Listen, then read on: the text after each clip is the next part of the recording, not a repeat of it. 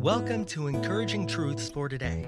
We're glad to bring you this message from First Baptist Church in Crockett, Texas. Now, please join us as we learn to grow deeper in our relationship with God and each other. Just tell me, based on your experience, what is the first word that comes into your mind when you hear 2020? What? Ugh. okay. Disaster.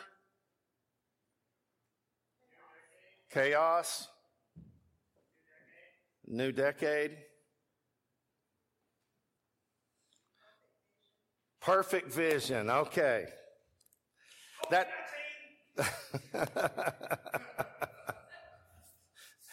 yeah. Perfect vision is what most of us would have thought of a year ago. We would have thought that 2020 referred to perfect vision, but just think about how that will forever change our mindset.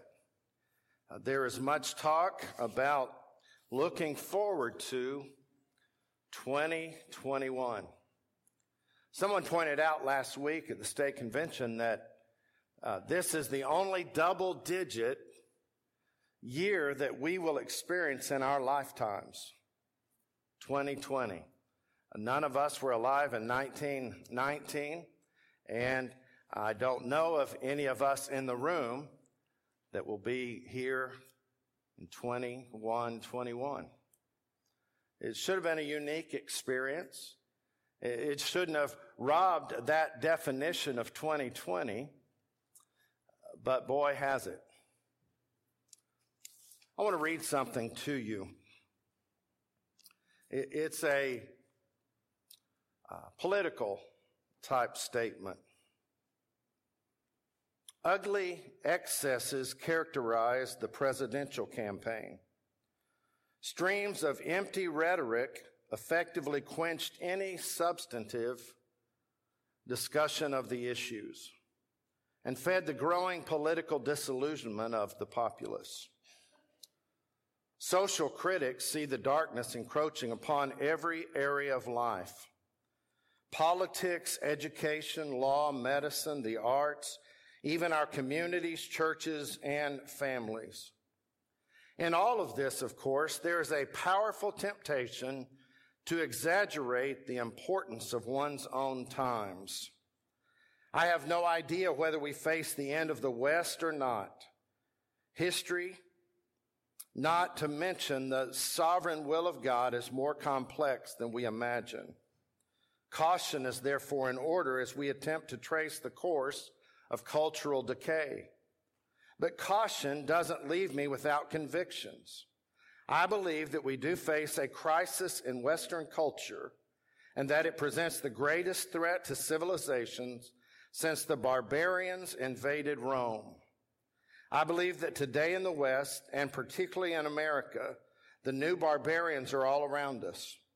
They are not hairy Goths and Vandals, swilling fermented brew and ravishing maidens. They are not Huns and Visigoths, storming our borders or scaling our city walls.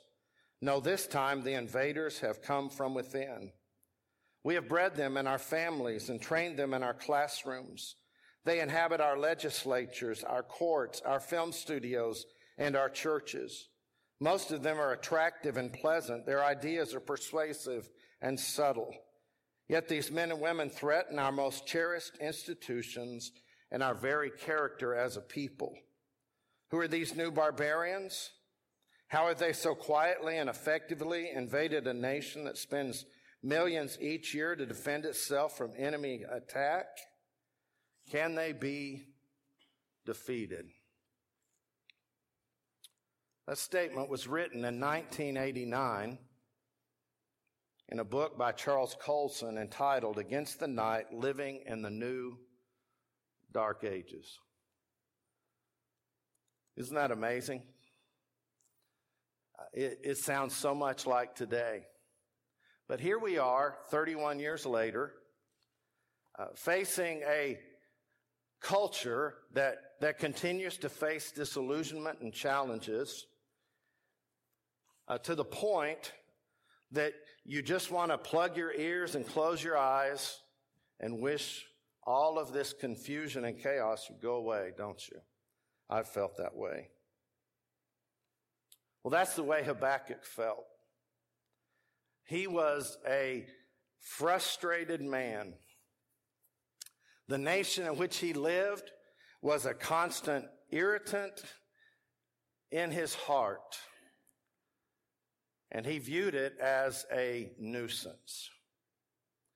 Because of all of the moral and spiritual decay, all of the dismantling of that which is most important, and the nation had become a nuisance to him. If you've felt any of those things that, that I've read or said this morning, I hope we'll be encouraged by looking to the Word of God. Because we need to look at something that's beyond here and now, something uh, that's above who we are and where we are, and something that is absolute and absolutely timely and timeless for our day. So we're going to look at Habakkuk chapter 2. To get to Habakkuk, you'll start, an easy way to do is start in Matthew and go back to Malachi, Zechariah, Haggai, Zephaniah, Habakkuk. That was easy enough, yeah. So let's look at Habakkuk chapter 2. I'll be focusing on the entire chapter, but we'll read the first four verses to begin the message. You recall Habakkuk has complained to God in chapter 1. God has replied to him. Habakkuk has put out his second argument against what he's feeling and what God has been saying. And then in chapter 2, he begins with these words I will stand my watch and set myself on the rampart and watch to see what God will say to me and what I will answer when I am reproved. Then the Lord answered me and said, Write the vision and make it plain on tablets, that he may run who reads it. For the vision is yet for an appointed time, but at the end of it, it will speak and it will not lie. Though it tarries, wait for it because it will surely come. It will not tarry. Behold the proud. His soul is not upright in him, but the just shall live by his faith. Let's pray together. Father, though we are removed from Habakkuk's life and his circumstances by hundreds of years. Your word is timeless and it is timely. And we praise you and thank you for that. And so, Father, today we have come into this place of worship in a, a season of chaos and uh, craziness that we view as being unprecedented confusing and discouraging at best. But Father, it's our prayer that today by your word you would address uh, not just the issues around us, but you would address our hearts by your word. That you would elevate our perspective to see things from your perspective. And teach us to walk in your truth, please. So, Father, would you please um, graciously speak to us today? Because I have nothing to say unless you do. And we pray this in Jesus' name. Amen. Well, Habakkuk hasn't moved very far forward, has he? From last week. You'll notice in verse 2 of chapter 1, O Lord, how long shall I cry and you will not hear? Even cry out to you violence and you will not save. And then you'll notice the word me recurring in verse 3 of chapter 1.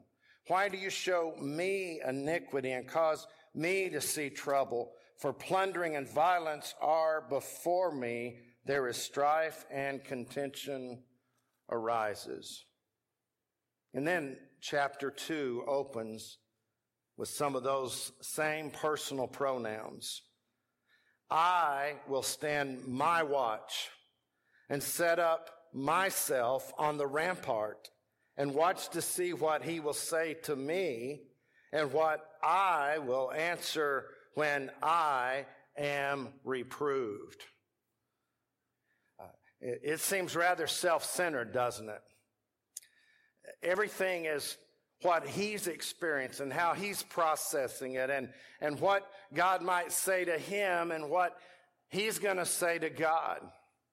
Have you ever been talking to someone and you were trying to reason with them and you knew the whole time you were talking, they were just thinking about how they were going to respond to what you have said?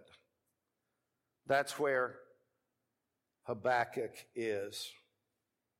And if we're not careful spiritually, we can get in that same place where even when we read the Word of God, we're ready to come up with an excuse or an answer regarding our behavior and our circumstances. So, the first thing I want you to see in this passage is this to be self absorbed, as Habakkuk was, is to become conceited and calloused rather than consecrated and compassionate. The only person Habakkuk seems to be caring about is Habakkuk.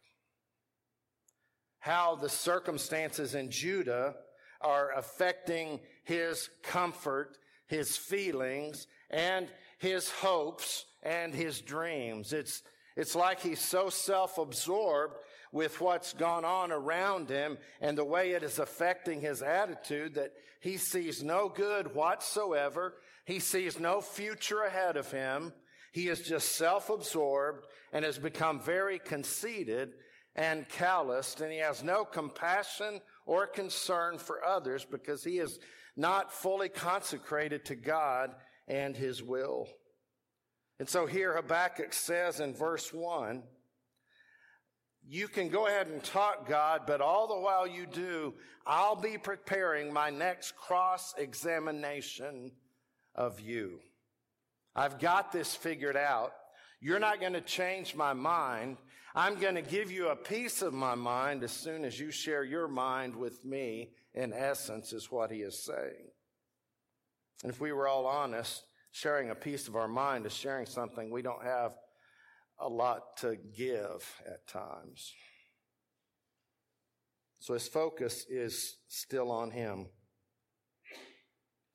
And his focus is filled his perspective is consumed with objections rather than a perspective of obedience. You come to places in scripture where someone has positioned themselves, himself or herself before God, in essence saying, God, I am here to obey you. I don't understand. I don't know how to cope. But my perspective is obedience. Uh, but here, Habakkuk has a perspective of objections. Yeah, but God. But God. But God. one thing that plagues the church many times is it's full of a bunch of Billy Goat Baptists that just like to butt at God with objections. And perhaps we've all been there. I'll listen. I'll stand my watch. I, I want to hear what you have to say, but I will see what I will say to you. That's Habakkuk's attitude. So, what God demands is that we move beyond our objections and we move into the realm of obedience. He hasn't called us only to obey Him when circumstances are agreeable. He hasn't called us only to obey Him when we agree with the direction He's going to take us. But I know that God's will is not always the most pleasant, but it is always the best.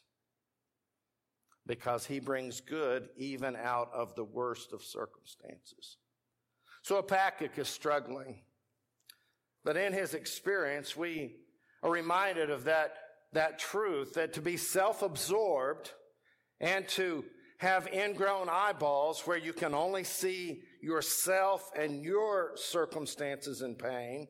To be self-absorbed is to become conceited and calloused rather than consecrated and compassionate. But here's how God speaks to him. Verse 2.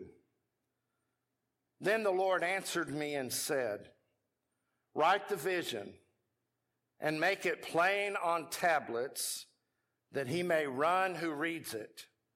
For the vision is yet for an appointed time, but at the end it will speak and it will not lie.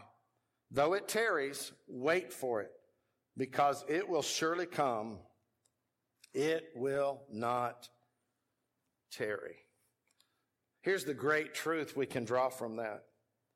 God's plan is in place and his mission is in motion. His plan is still in place and his mission is still in motion. Nothing detours his sovereign design and purpose. He has his plan in place and his mission is in motion. You see, from Habakkuk's perspective, he was trying to get God to begin something. He was acting as if God was at a standstill. He seemed to imply that God was somehow scratching his head, wondering what to do next. And so Habakkuk agreed to give him some help here. He is giving him some advice in chapter one, but God doesn't take the advice. And God reminds him that his plan is still in place. His mission is on the move. Everything is moving toward its desired end, and it will not lie. It will be true. And so he begins to give him a vision. A vision of what is sure to come. When God speaks of the future, he is more accurate than we are describing the present. Our future is in past tense to an eternal God. It's all completely different perspective for him. And so it begins in verse 2 Then the Lord answered me. And from his response, we can glean that God is not looking for our approval or our advice. His plan is already in place. So God, with perfect vision of the future, begins to share a glimpse of that vision with Habakkuk. He says, I want you to write it plain. I don't want you to doctor it up. I don't want you to ease the blow. I want you to put it there on tablets, just like I say it, so that when people read it, they will be tempted to run for their lives because it will be overwhelming at the thought of the judgment that is to come. He was reminding Habakkuk that his silence does not imply his absence. God had not taken a leave of absence and let things get out of control. God was still at work pursuing his plan and his mission and his purposes. Here's what Matthew Henry says God has appointed time for his appointed work and will be sure to do the work when the time comes. It is not for us to anticipate his appointments, but to await his time. God's timing is already set. God's timing is always the best. But notice the final phrases there in verse 3. Though it tarries, wait for it, because it will surely come. It will not tarry. So he's saying, though it tarries, you wait for it. Watch and see, because it will not tarry. This is all already in place. It's already moving forward. And I'm giving you a glimpse of what's about to happen. So always remember, although God tarries, he never varies from his purpose and his plan. God's plan is in place and his mission is in motion. Then notice verse 4. He begins to address those to whom this judgment is coming in Judah. Behold the proud. He says, take a close look at the proud. Contemplate them. Look closely at the proud.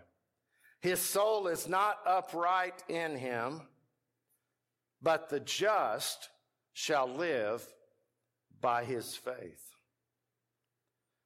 Here, the Lord does something he does very often in Scripture. He divides people into two groups. You're either alive or you're dead spiritually. You're either saved or lost. You're either headed to heaven or headed to hell. No in between. So here he says, the proud have a soul that is not upright and is unrighteous, but those who live by faith express their righteousness or that they are just. That's always occurring. Uh, sometimes it's just more visible. The darker the culture gets, the brighter Christ should shine in us. The just shall live by faith. We know from the New Testament that we're not to walk by sight, but we are to walk by faith. We are to walk by faith and not sight. What does that mean? That means we don't look at God through the lens of our circumstances. We look at our circumstances through the lens of God and His Word. We know that God transcends our circumstances and transcends our life itself. And so when we begin to look at life through the lens of the Word of God, it is completely different. But here's the truth that is tied to that verse. To be proud is to be faithless. To be proud is to be faithless. That's where the contrast comes in. You're either proud, you're independent of God, living your life by your ways and your design and your desires, or you have exercised faith and trust. And you have fully trusted Christ with your future in this life and in eternity. You have let go of your control and you have given him control of your life. You have relinquished lordship of your life to Christ. And if you have relinquished lordship of your life to Christ, you are living dependent upon him, which means to walk by faith and not by sight. There's a great contrast here that we are called to separate ourselves from being proud to being people of faith. Three times in the New Testament, in one way or another, this verse is quoted, encouraging people to live out their faith as children of God. And so there goes on to be a, a description in detail of what the proud are like and what will be their fate dealt out at the hand of God. In uh, the translation that I'm looking at, each of these descriptions and designations begin with the word woe. W O E, woe. When you see that word in scripture, it's like an interjection of distress. It's speaking of something in face of disaster. It gives a preview of coming judgment because of certain sins, one commentary says. Woe is an expression of grief, indignation, and judgment. So here's what I like to say, not to be trite, but anytime you see W O E in Scripture, you should W H O A. Whoa. You need to stop and look at that.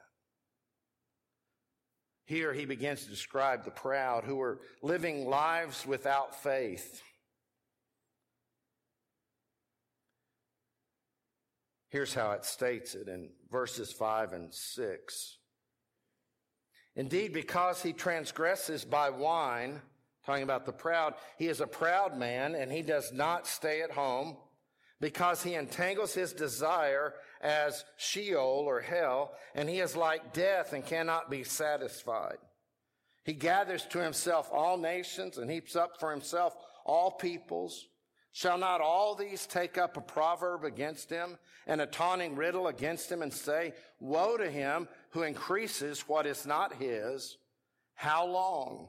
And to him who loads himself with many pledges. Will not your creditors rise up suddenly? Will they not awaken who oppress you and you will become their booty? Because you have plundered many nations, all the remnant of the people shall plunder you because of men's blood and the violence of the land and the city and all who dwell in it. Woe to him who increases is how that section begins. When we think about those who are proud and faithless, it defines it here. The proud pursue pleasure towards self-destruction. The proud pursues pleasure towards self destruction. I know what will please me. I know how to get what will please me. And I will make that decision on my own. That's the heart of a proud person. They pursue pleasure towards self destruction. Then the second woe is in verse 9.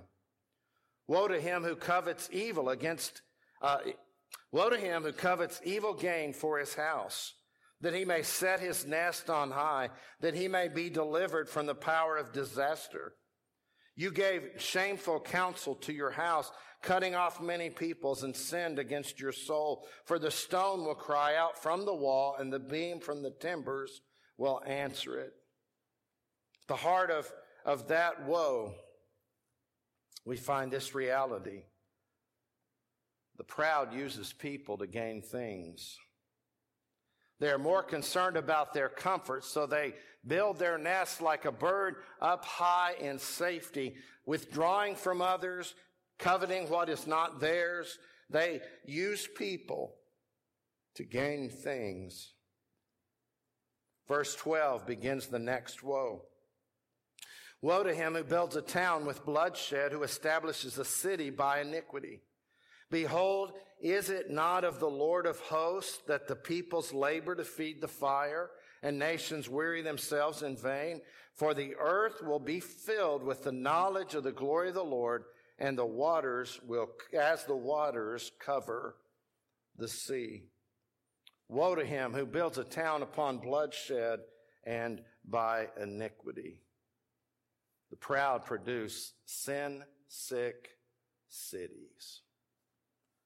The proud produce sin sick cities. We have a few of those in our nation, don't we? Then look at verse 15.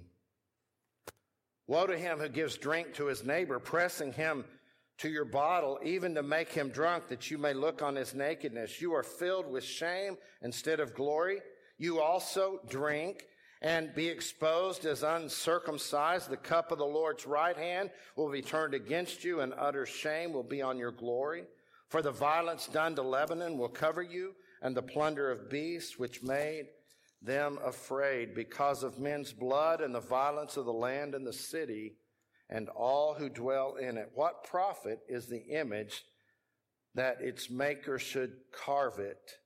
The molded image, a teacher of lies that the maker of its mold should use and trust in it to make mute idols. The proud gains victims through vicious violence. And then finally, verse 19 Woe to him who says to wood, Awake, to silent stone, Arise. It shall teach. Behold, it is overlaid with gold and silver, and in it there is no breath at all. The proud commit ignorant idolatry. They worship lifeless things rather than the living God.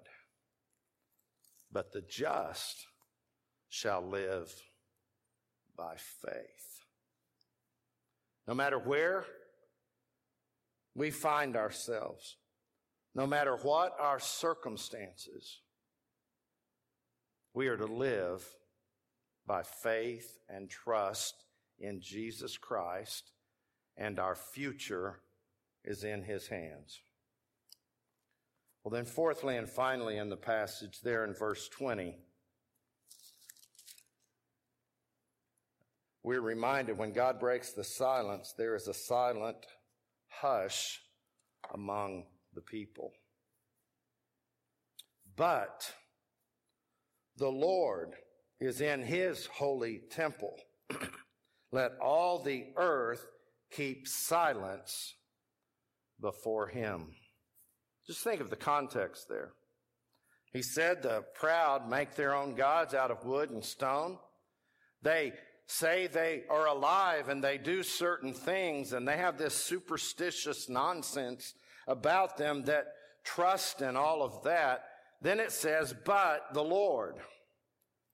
But the Lord contrasted with these lifeless idols that produce hopeless lives. Here he says, but the Lord is in his temple. He brings hope out of hopelessness. He brings life out of death and he brings light out of darkness. He is the, the God who makes new. He is the living, transforming God. And he says, God is in his temple. When God breaks the silence, there is a silent hush among the people. When God shows up, there's no need for us to try to explain it. There's no need for us to try to uh, dialogue about it. We just fall in hushed reverence and awe of the very presence of God. What he's saying is God is living and active where he has always been in the events and the lives of humans. He is always at work. He is always the source of our worship. He is always to be the one to whom we look. The Lord is still in his place and he is stu- still pursuing his purposes among people. Isn't that an encouraging word? The Lord is in his temple. Let all the earth keep silence before him. Chapter 1, verse 2, indirectly, Habakkuk had accused God of being silent. He's rather verbose about God's silence. Here, God tells Habakkuk, in essence, you're the one that should be silent before my presence. let all the earth be silent before him. Did you know there's no government or leader on the globe that intimidates the kingdom of God from God's perspective? He's still on his throne, and all the people will one day be silent before him, other than bowing their knee and confessing with their tongue that Jesus Christ is Lord. He was accusing Habakkuk of uh, speaking up when he should have just been silent, basically, when Habakkuk had accused God of being silent when he should have spoken up. And so in verses 19 and 20, it's almost like there's a play on words. People have silent gods, and God silences people. Two different perspectives. An idol is an silent God, whereas our God silences people, all nations included. So here's something I read from someone writing about this passage. For Habakkuk, the message was clear. Stop complaining. Stop doubting. God is not indifferent to sin.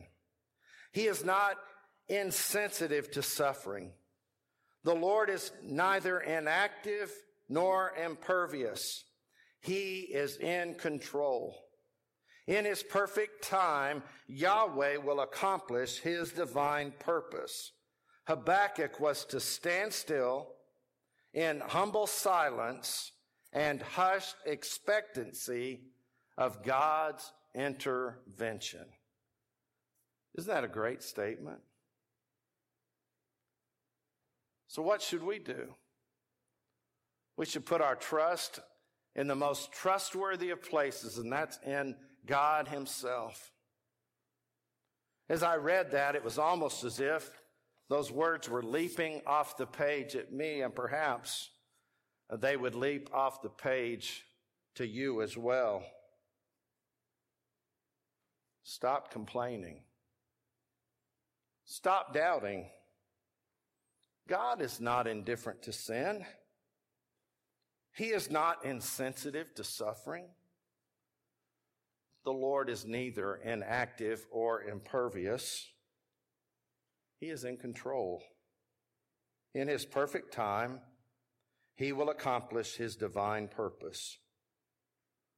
We must stand in humble silence, a hushed expectancy of God's intervention. When God breaks through, when God shows up and breaks the silence, there is a silent hush among the people. So, how do you cry out to God when the nation becomes a nuisance? Everyone's wanting to pick sides, everyone's divided. Just stand still and look for God to do what only God can do.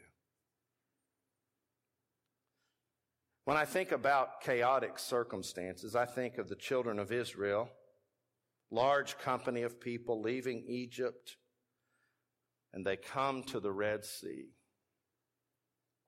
They are being pursued by a vast army of Pharaoh's chariots and soldiers. They have no hope, and it appears they have no help. And there they are at the Red Sea. And God supernaturally parted the sea, got them across that sea to safety and Pharaoh's armies were so close behind them that it was in that sea that they all drowned. I think about that a lot. It was when the, the calamity was almost there that God opened a way. and destroyed his enemies. Uh, that appears to be what the promise is here with Habakkuk. Now, perhaps you've read ahead and, and you know the rest of the story. His breathless looking at this vision completely changes his heart. When the nation becomes a nuisance, if we really think about the eternal disaster and destruction of people's lives in hell separated from Christ, it ought to change us from being calloused to compassionate with a desire to see them to come to faith in Christ and be spared of that disaster. Our attitude ought not to be, they'll get what's coming to them one day. Our desire ought to be, Christ, would you come to them today and make a difference in their life? Look beyond the nuisance and see their need. And that great need is the one who has met every need in our lives, the Lord Jesus Christ. He is still in his temple. Let all the earth be silent before him. We would like to thank you for joining us for this message from First Baptist Church in Crockett, Texas. First Baptist desires to be a house of prayer with a heart for people, making a difference by making disciples from our neighborhood to the nations. If you would like more information about this ministry, please visit www.firstcrockett.org. Until next time, may God's blessings be upon you.